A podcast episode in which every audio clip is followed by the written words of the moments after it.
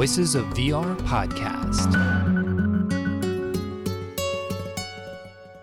Hello, my name is Kent Bye, and welcome to the Voices of VR podcast. It's a podcast that looks at the future of spatial computing. You can support the podcast at patreon.com/voicesofvr. So this is episode 14 of 17, looking at the intersection between XR and artificial intelligence. And today's episode is with Brandon Powers, who's a creative director and choreographer who's doing this live dance performance where he's got a camera that is recording his movements and his dance, and that's being fed into Stable Diffusion, which has got this detailed timing as these different beats and these different prompts, but there's a delay. And so he's basically doing a performance with himself. So it's a duet where he's dancing with this generative AI interpretation of the images are being projected onto these three different screens. And so there's like 11 GPUs in the cloud that's helping to generate 30 frames a second of all these different generated AI images. And yeah, it's a piece that's called Kinetic Diffusion that showed at the ONX Studios summer exhibition that they usually have during Tribeca. So it was a really impressive piece where you start to see this cutting edge of real-time 30 frames per second generative AI with dance performance embodied. And yeah, just a really mind-blowing to have a chance to sit down with Brandon to see all the different stuff that he had to do to put all this stuff together. So that's what we're covering on today's episode of the Voices of VR podcast. So this interview with Brandon happened on Saturday, June 10th, 2023 at the ONX Studios exhibition in New York City, New York. So with that, let's go ahead and dive right in. Hi, my name is Brandon Powers. I'm a creative director and choreographer, creating experiences across physical and virtual space, intersection of performance and technology. I like to describe my work kind of with three main pillars: create, build, and transform. I create experiences, I build interdisciplinary community between artists and technologists, and I run a musical theater XR program called MTFXR at Musical Theater Factory, a nonprofit artist service organization in New York City. And transform, thinking about transforming embodiment, our relationship to our body with technology. And I've created a design methodology called embodiment design, all about that. And when we combine all those things together, you have the world of my work. Awesome. And maybe you could give a bit more context as to your background and your journey into this space. Sure. So my background emerges from the theater and dance world. I grew up starting dancing when I was in fourth grade, originally in hip hop, which became jazz, which then became classical modern dance, which then became contemporary, which then fused together with musical theater, and then found its way merging into immersive theater, which is a huge part of my background. And I was always really excited about technology, mostly as a kid who subscribed to Nintendo Power and also just was watching every Apple keynote all the time. And then found that I wanted to introduce it more into my work, and I was making a lot of performance about our experiences with technology. And slowly it started to meld more and more so that the technology was actually a part of the performances themselves in the way that they were being made. And I have worked with lots of different technologies, from AR, interactive dance games, to virtual reality, movement rituals and narrative experiences, and other AI experiences, one called Frankenstein AI that was at Sundance in 2018 that Kent and I talked about back then. You could listen to that episode. And that has led me to today, where I'm kind of exploring all of these disciplines together. Yeah, it's a bit of a callback there, Frankenstein AI, where that was a big team that was trying to explore the potentials of giving prompts at that point, which were maybe, I guess, sentiment analysis from responses from an audience, and then to translate that into directions that then you would translate into a whole language that would direct some choreography. And so, yeah, this intersection between artificial intelligence and embodiment and dance is something that you've been working on and thinking about for a while. I know last year you had a piece called Duet, which was a little bit more of trying to create these emergent social dynamics with people in virtual reality headsets. And now this year you have your latest piece, and maybe you could go through the evolution from Duet into what you're showing here this year at the ONX Studios exhibition. Absolutely, yeah. I think as you named, there is a lot calling back from Frankenstein AI, especially in this new work called Kinetic Diffusion, which I created in collaboration with Aaron Santiago, who is also our lead collaborator for Duet. So for Duet, as Kent's mentioning, we were really focused on thinking about and reimagining our relationships with isolation and connection in VR. And so in that piece, two participants are wearing headsets and follow instructions through light and sound to dance together in VR while an audience watches on and experiences that ritual. And I think for this piece, this year, Kinetic Diffusion, which is an exploration of artist and AI in collaboration, we actually originally were calling it Duet AI, but we found that was too similar to just Duet. But that was because we see it as more duets, right? It's a duet between me, the choreographer, and the AI, between me, the dancer, and the screens, between me and Aaron on the computer, between Aaron and the AI, right? And so there's all of these triangular duets happening to make the piece possible. And we were ultimately taking a camera, which is pointed at the stage where you see me dancing, feeding those images into Stable Diffusion in real time and playing it back at 30 frames a second. So you're essentially seeing like a flipbook quality video. And with that video, we're able to play with all sorts of different choreographic techniques of canon, of theme and variation, dancing in unison with the projections, and create a relationship between me and this new AI character that emerges. Yeah, and I know here at ONX Studios, there's been a number of people that have been looking at Stable Diffusion. There's another piece at Tribeca called In Search of Time, which John Fitzgerald was involved with helping give some feedback on some of the different Stable Diffusion aspects of that. But yeah, I'd love to hear how this generative AI come into play for you and how you started to first explore the potentials of what you might be able to do in your practice of choreography.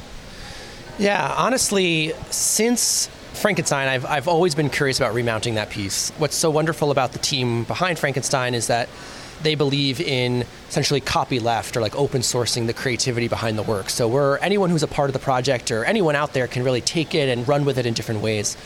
And so when designing this piece, we were even considering remounting what we were learning from Frankenstein. And that was a lot of the bones, the idea of a dancer, a AI, and audience participation. And really thinking about that dramaturgical loop, if you will. And Aaron had been exploring with Stable Diffusion for the last several months. He's really deep in it, deep in all the forums and the discords with it. And so he's really deep in all the conversations about Stable Diffusion. And when we were trying to strike a new piece together, he was really wanting to see what would be possible, even with just the basic idea of showing people how prompts work, right? And we wanted to try to educate audiences on how advanced it is already, but provide a creative backbone to it. And movement is such a beautiful way of exploring space, especially with the AI, because you're able to really understand the amazing types of images and brings everything to life. And so that's where our exploration began, and we put the camera on, and it started at a very low frame rate, and we were kind of posing with it. And slowly, as things became more advanced, we found like, oh, let's push the speed, let's push the frame rate. And we discovered a lot of these exciting moments of what's possible when we start to see a lot more fluidity in the visuals. Yeah, so I know that within Stable Diffusion, you can just give it a prompt, or you can give it a reference image through Control Net and be able to then basically cut that out, and it's using that as a template to draw around that. And so I haven't necessarily seen other people do like as much as 30 frames per second. So that's basically like a lot of images that are being generated, and you're running that on a local machine, or maybe you're doing it on the cloud, but it seemed like it had a pretty low latency. And so can you talk a bit about if you're just running this on like a high-end graphics card that people can buy, or if you had to do like special like extra GPUs, or what's the compute that you have to do to be able to drive this? For sure. So we are using about 10 4090s in the cloud to run it. So it's pretty compute heavy. We have one 4090 locally, and sometimes we could also run on like a 3090 Corsair just to run the project, but it's really relying on the cloud compute. But it's pretty remarkable because the computers are all over the world. We're just renting them currently, and we're getting to about 2-second latency, which is pretty remarkable. That also has been brought down significantly from like a 7-second latency over the last like 3 months, and that's really Aaron's amazing work to drive that lower, because we needed to be a little bit closer to real time, But it didn't need to be fully. Leaning into the aesthetics of delay was really huge for us, and leaning into the limitations of what the platform could do was important. You know, we wanted to amplify them and actually say, okay, this is what the AI is giving us. Now this is my creative reaction to it. I think that's the best way to move forward when collaborating really with any technology, but especially AI. But yeah, from the technical side, we have that heavy compute. And so the real determining factor ultimately actually is the internet speed. So here at ONX, we luckily have extremely fast internet. So the latency is quite low, as almost as if the computers were present. If they were all present, we think we could get nearly real time, which would be pretty awesome. Yeah, so this is actually a 3 projection experience, and you're talking about sometimes you're moving and it's being cut out into multiple screens, so like 3 different iterations of your movements that are also being split out. So you're basically talking about like 10 or 11 GPUs, and that you have 30 frames per second. Then is it taking a frame and then taking this frame and then sending it off, and then the second frame and sending it off to the other GPU? And then how long does it take to get the frame and then render it out? Is it 2 seconds to basically have Stable Diffusion do a quick cut of whatever the prompt is to help guide the style? Essentially, yes. So what's happening, and there's multiple different tricks that we're kind of doing in the background. Aaron has built a completely new custom software to run the piece, which is really a remarkable AI plus Qlab, essentially. If anyone's out there who's a theater person who understands how to cue theater, we can not just tell it to run, but we're actually, every single beat of the piece, which is about 10 minutes, is precisely cued. It's counting to a metronome. I'm wearing a click track in my ear, because we know exactly on certain beats when it's going to change the prompt, when it's going to record me, when it's going to go to delay of 8 seconds, when it's going to go to delay of 4 seconds, when it's going to go back to 8, when it's going to count. There's a lot of precise movement happening under the hood. If anyone happens to have seen this piece by Andrew Schneider, who's an amazing artist, called You Are Nowhere, I feel it kind of feels athletic in the way that his work does, and he wears click tracks along with his performances.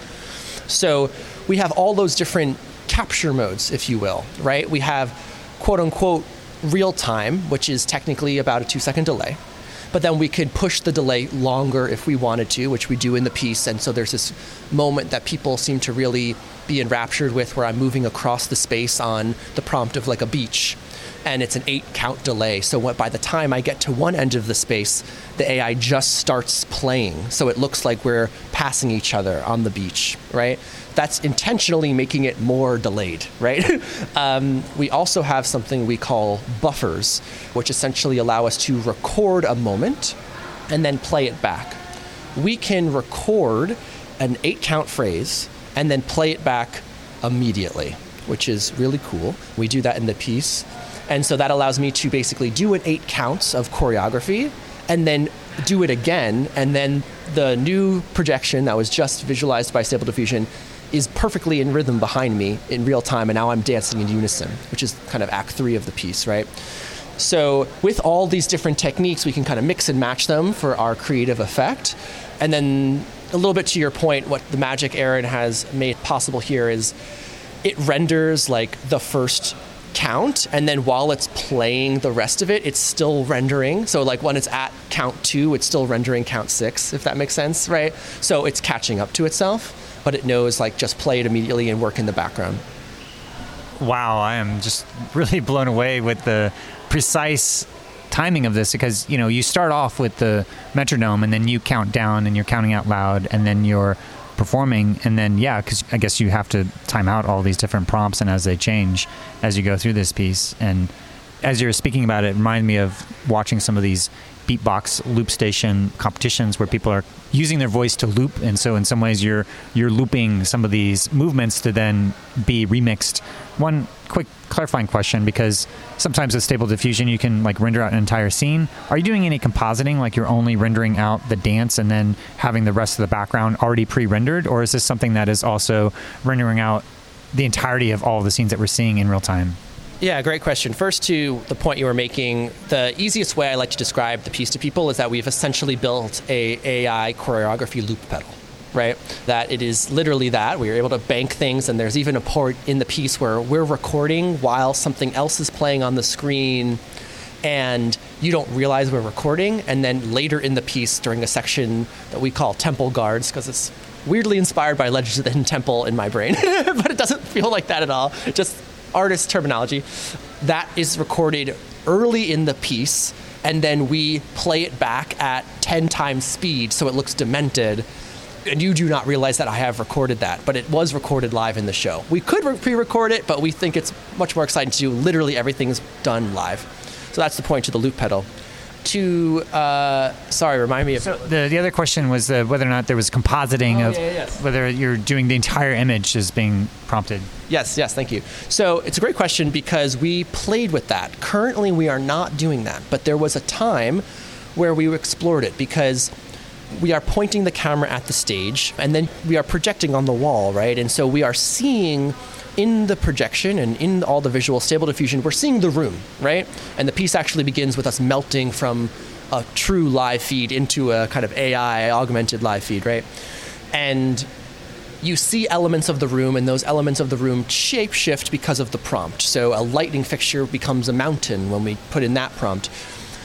At first, we actually really didn't like that, and we kept trying to get it to disappear and make it look like I was in a new place. And then actually we got to create something where Aaron essentially was compositing my depth map, because we're using a depth model for this.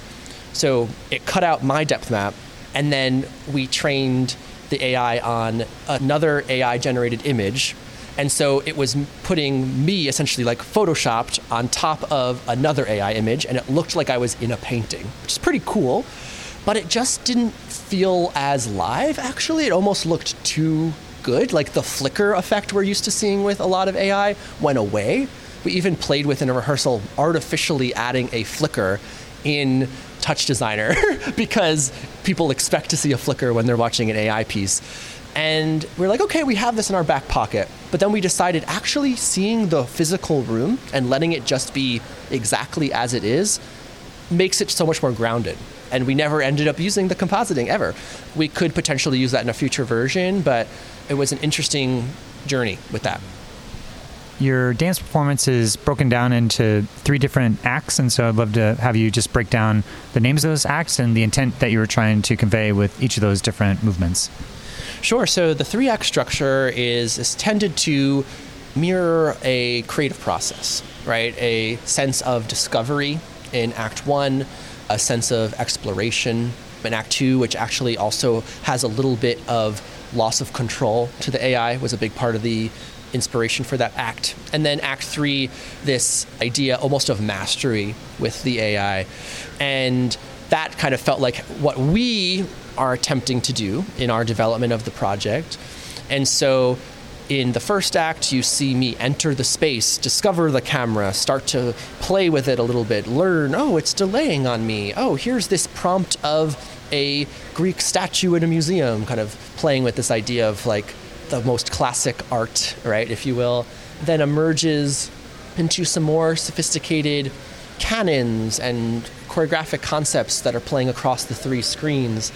Versus Act 2, where now that I kind of understand it, I play with this sense of delay on the beach that I was speaking to earlier, and a lot more flow versus the sharpness of Act 1. But 3/4 way through Act 2, we are playing with this idea of like, oh, maybe the AI starts to have more power than me, or playing into people's sense of AI fear, with an acceleration that we're experiencing in our society right now. And we show that by the prompts actually like melting from one to the next, where we've engineered the prompts to like slowly degrade to each other as I move across the space, which creates this really exciting effect. And I mirror that melt in my body, so it almost feels like my body is now connected to the screen in some regard.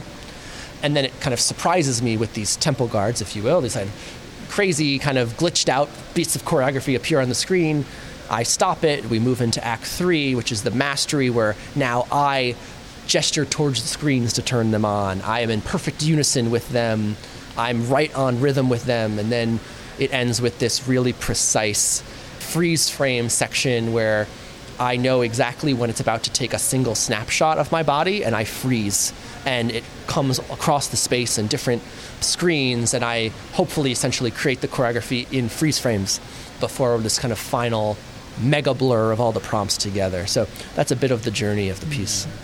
Yeah, it was really really impressive, and I really enjoyed it. It's all the different technology coming together, but also just the impact of watching the choreography, the duet, as it were, as you become a dance partner to your own generations. And so, yeah, this kind of looping metaphor. But yeah, I'd love to hear a little bit more about the model curation, because there's tons of different models you have for Stable Diffusion. And so if you chose one model to go with the whole project, or if you have multiple models that are swapping out, because there's some aesthetic differences, particularly in the third section, where there was a lot of sci-fi, more like expansive worlds, whereas some of the earlier ones were a little bit more of like impressionistic paintings and whatnot. But there's different styles, and that could all come from the prompt, but it can also come from different models. So I'm curious to hear if that was just the single model, or if it was a variation of different prompts to get that diversity of aesthetics.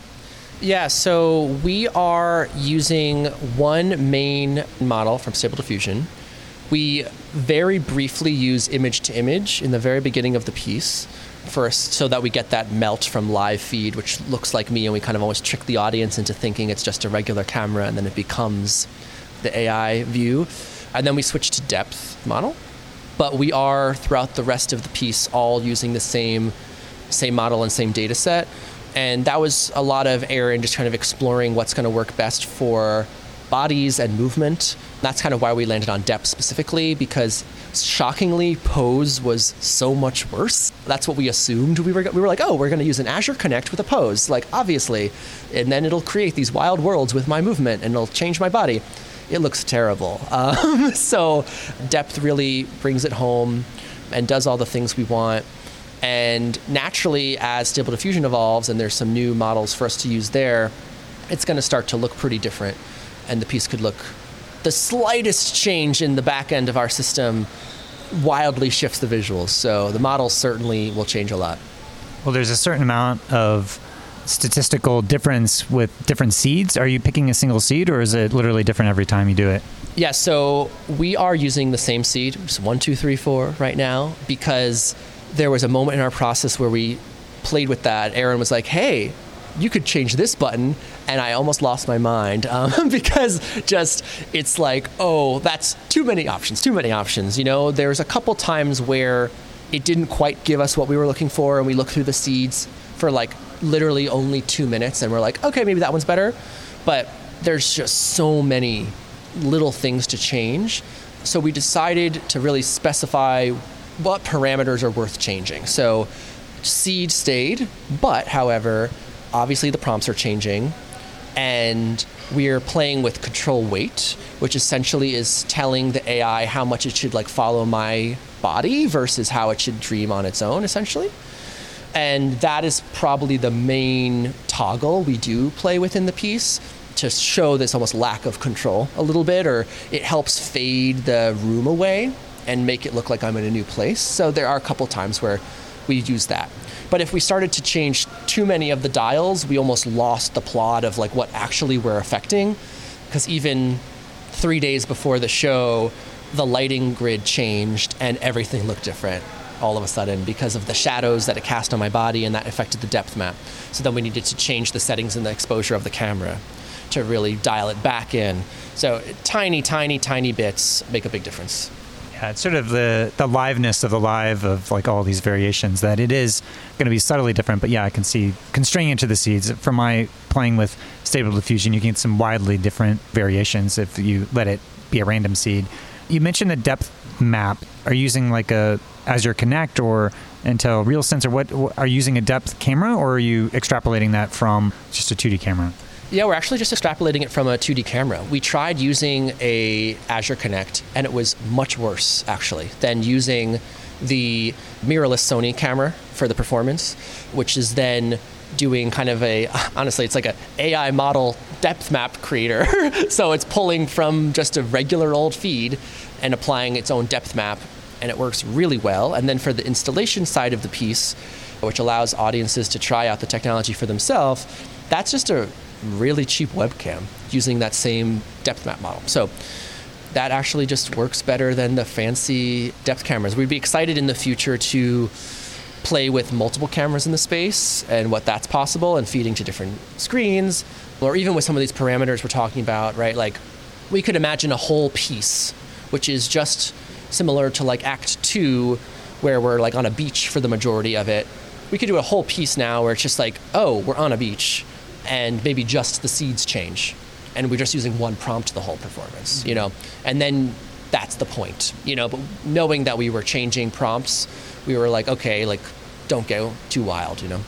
So you're taking a 2D camera, doing an AI model to extrapolate the depth map, and they're taking that depth map and inputting it into Stable Diffusion in a similar way that there's, you can do an image into Stable Diffusion, or you can do Control Net for video and video frames, but you're just doing isolated images and then putting additional prompts on top of that then? Yeah, so that we are taking that feed and we're essentially playing it back at 30 frames a second, so it looks like a flip book, right? So in a lot of ways, it's playing with the origins of film, you know, and that's why I love like a lot of the history we're playing with here of like we're at the precipice of a new medium, and like let's actually lean into the fact that we are just playing a bunch of images really fast, and it creates this really nice fluid style. Sometimes it's sharp, sometimes it's fluid, and that becomes me as the choreographer. It becomes my challenge to then design movement that will do what we want the prompt to look like, you know? Great. So what's next with this piece? Are you going to try to take it to different film festivals? Are you going to try to get it into different galleries or performance spaces? So yeah, I'd love to hear if you're planning on exhibiting it more or developing more, or what happens next. Yeah, all the above. We're really, this is the very beginning of the project, and we've learned a ton in our process, and we've learned a ton in the past few days of presenting it with folks here, especially on the installation side where people are starting to play with it themselves. We think it's very modular, and so it can work just as it currently is set up with this vertical TV panel with a person just stepping in front of the webcam, and that almost, it's inspired very much like a photo booth you might see at a birthday party, and you even get to record a video and it emails you directly. So we're curious about kind of touring just that around and just letting people want to bring it to their events, or it's a great way for people to learn about AI. Even this weekend, we've had some great conversations with people like, yeah, like this is great for this conference or this party or this event that I'm having. So we're definitely curious about exploring that, or larger scale versions. You could imagine a huge projection mapped space filled with cameras everywhere that's taking the prompts in real time. We're really excited about trying it outdoors in front of maybe a landmark building, because it's just a camera. So, you know, ONX is across the street from Rockefeller Center. So if we set in front of the camera in front of the beautiful, iconic fountains there, you'd see the fountains morph and shapeshift with the prompts, which I think would be pretty stunning and help people understand what's happening there. And likewise with the performance, this is the very beginning of, you know, it's currently 10 minutes. We love what we've currently made, but we're excited to also explore a larger scale version with more performers, an evening length, something that really surprises people because we're so used to the idea of like sensors, right, in motion capture. They're like, oh, you're going to max out the number of people? I'm like, no, as many people that fit in a camera frame can be tracked, right? It's just picking up movement. So a big stage with 10 people all doing together, I think would be pretty stunning. So those are just some of our ideas, but we're excited to hear more from other potential partners and put it out there, because it's the type of piece that I think we've found really just gets people to understand the ideas very quickly. And I think we're in a moment in society where this is the type of work that helps general audiences like get it and also make it feel creative and fun and not like scary, this thing's going to end our world. You know, that was most important to us, that we make a piece that highlights why we need artists to be a part of the conversation, and why AI can be a fantastic creative tool, because it does things we cannot, but then we should do the things that it cannot do, right? We should create the dramaturgy of the piece. We should create the story. We should create the movement. Shortly, it can put some input into that, and in future versions, we're excited about the AI maybe creating some movement with me. But at the end of the day, we really want to make sure that we find that perfect synergy together. Are you saving all the images that get generated for each performance? We are not, actually, but we are saving from the installation. It records videos, so any of those videos we have sent to you and we'll have documentation of, which is great. But everything else is just cycling through, because that's a massive amount of videos, photos, so we're not sharing those currently. But it would be fun to take those. That's an art project in itself, and like put them on a wall, you know? Well, I was just thinking that if you were to capture and save those photos, you could actually like recreate your performance in VR, where you could just have those three walls and just playing the video. But if you're able to take one or two cameras to do like a motion capture of you, then you could be in a virtual space and then play it and rewind and pause it and go back. And yeah, it's such a rich visual experience that there's a lot of potential there that you could start to, you know, capture those performances. But I think it works really well as a live performance, and I can understand why it's like more of an ephemeral thing. But yeah, I mean, I think it's overall, it's a really, really impressive piece, and I really enjoyed watching it. And yeah, just one other point, as you were saying all that stuff that I wanted to say, is that probably the limiting factor is going to be the internet speed. And so this might be a use case for like 5G if you're like getting the fast internet and the bandwidth of all the data that's being sent over. So there's not only speed and the low latency, but also to get it there in time. I'm just thinking about the film festivals in Venice where internet's really, really bad. So it'd be very limiting to not have like a fast internet connection, or you'll just have to bring all those GPUs on site to do everything locally. So yeah, just some thoughts there. Yeah, no, absolutely, right. The internet allows us to use the cloud PCs, which is fantastic. And it's pretty cool, even for some people who are like, don't even understand how that side of it works. It's like, yeah, like the computers are in Japan right now, but they're helping us, right? And if they were all on site, we'd be at near real time latency, and we wouldn't be reliant on the internet mostly. So that's the other side. We're just aware that that would add about $20,000 to the budget. So versus like an example, like today, running it for one day costs about $80, you know, which is actually pretty reasonable. If you were going to run it for a long period of time, we probably would invest in the PCs to have them on site. So we're not dealing with the marketplace, but for this purpose, it works really well. And it's amazing that we live in a world where internet and cloud computing works that well. Awesome. Well, finally, what do you think the ultimate potential of this intersection of immersive media, dance, choreography, embodiment, generative AI, machine learning, all the fusion, all those things might be, and what it might be able to enable? There's so much potential, you know, as I was kind of speaking to you before, I think it's just so important that artists are a part of this conversation, and not just in terms of making the art, but I think artists should be a part of policy conversation. I think artists should be a part of any large commercial conversations that are happening about AI, because we are more than just content creators. We are dramaturgs, we are facilitators, we are people who can unpack things in new ways and present them to people to understand.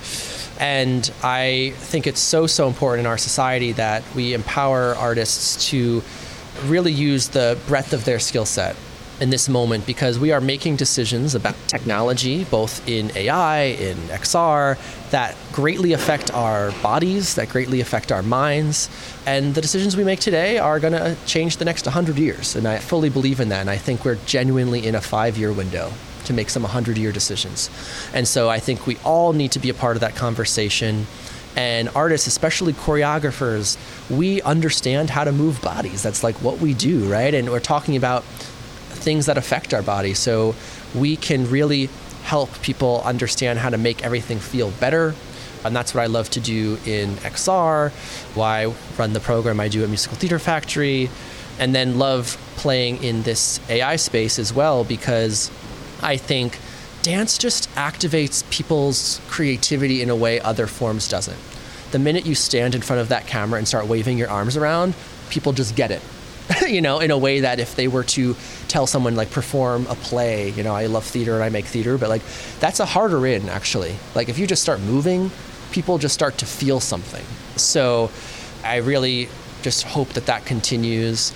And there's a lot of amazing other dance artists out there that have been playing with AI for a long time. And I'm hopeful that that all comes back and continues to grow. I want to ask you one follow-up question, because you had mentioned after your performance that, you know, it's been a while since you've had an opportunity to dance some of your own choreography in front of a live performance, and that you've also been spending a lot of time connecting to communities around the world through TikTok and creating a presence there. So I'd love to hear any reflections on what it was like for you as a choreographer during the pandemic to find these new outlets of choreography and dance over TikTok, and as you move forward and fusing all these other AI, and there's these augmented reality filters and whatnot. But yeah, I'd just love to hear any reflections, because that's a whole other distribution for dance and choreography. It's been a huge part of TikTok. So I'd love to hear a little slice of your own experiences on that platform.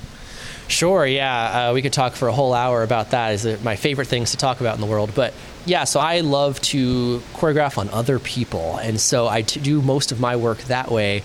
And so this was my first time stepping into my own work in about 10 years. So that was very scary, but also really exciting. And we did that mostly because this duets concept we've been talking about, and it felt like it needed to be me, the co-creator, dancing with the AI, with Aaron at the computer, right? If it was removed and there was another dancer there, it just feels like it kind of loses a little bit of the spark of the concept we're going for. And yeah, but TikTok, I think, is an amazing place filled with amazing, rich, deep communities, obviously, especially for performance and especially for dance. And I like to describe it as kind of a modern day Homeric experience, like the Odyssey, right? And especially with dance, like one person creates something and the next person interprets it, maybe mashes it up with a different movement, which is a different song. That maybe goes viral. It then gets passed down to the next teenager who tries something, which gets passed down to the next person.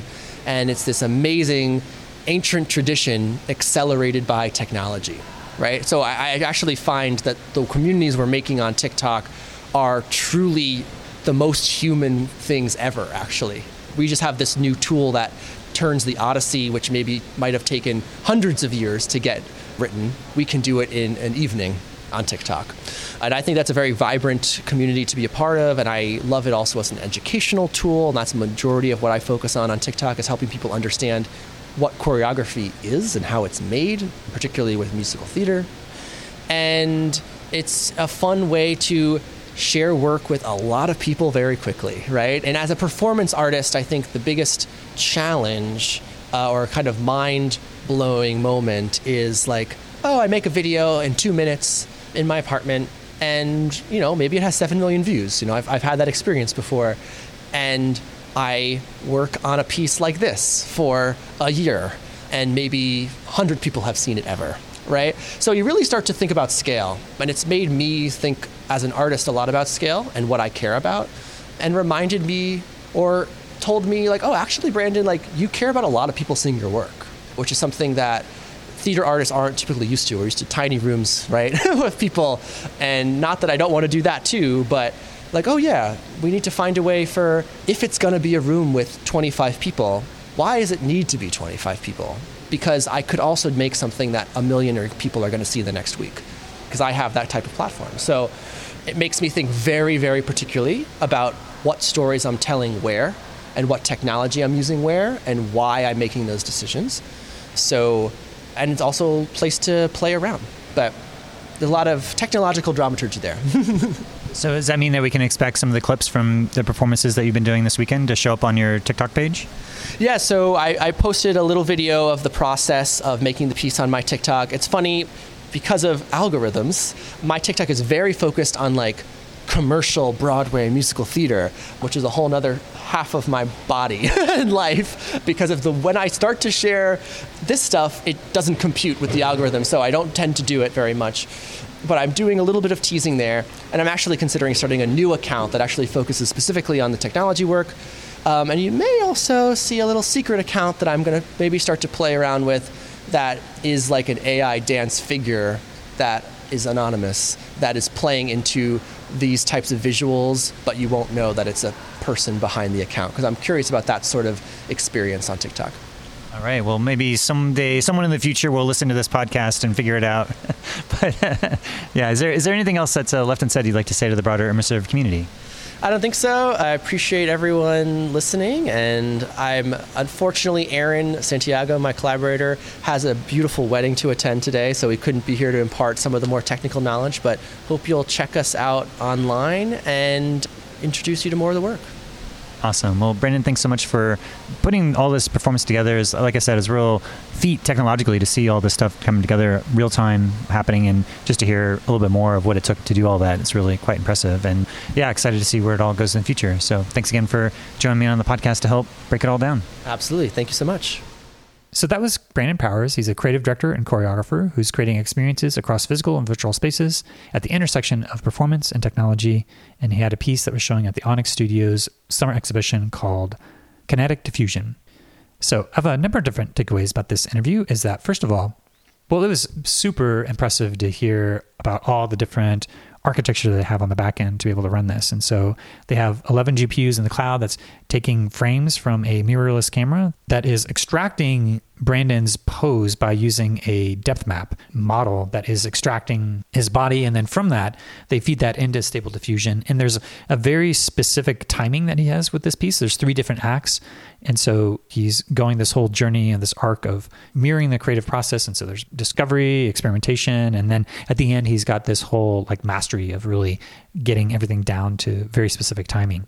So it's really quite a striking piece to be able to see the movements that he's doing. The dance within itself is quite interesting, but he's dancing with a looped version. So it's like this beatbox looper where he's creating and storing in all these different movements and then feeding them back at different times. And so, yeah, quite a sophisticated method of using this kind of theatrical cueing and the idea of having these delays of 2 seconds or so for him to be able to have this click track that's playing at the same time, and everything's very much timed out. So super impressive to hear all the stuff that they had to do to be able to create that.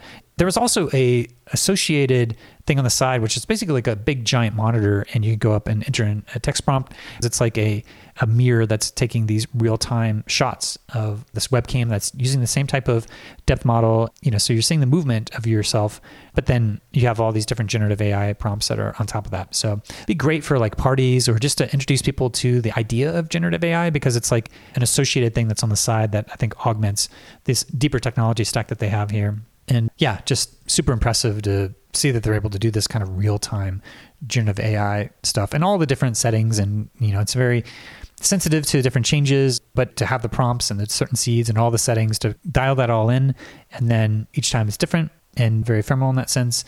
And yeah, quite interesting also to hear his perspective on talking about this on these different social media channels and how he's found himself in a very narrow niche of musical theater stuff. And so he's going to be expanding out into other accounts to be able to explore these creative technology explorations of this type of work that was really on the bleeding edge of these emergent technologies like generative AI and embodiment and this intersection between performance and technology.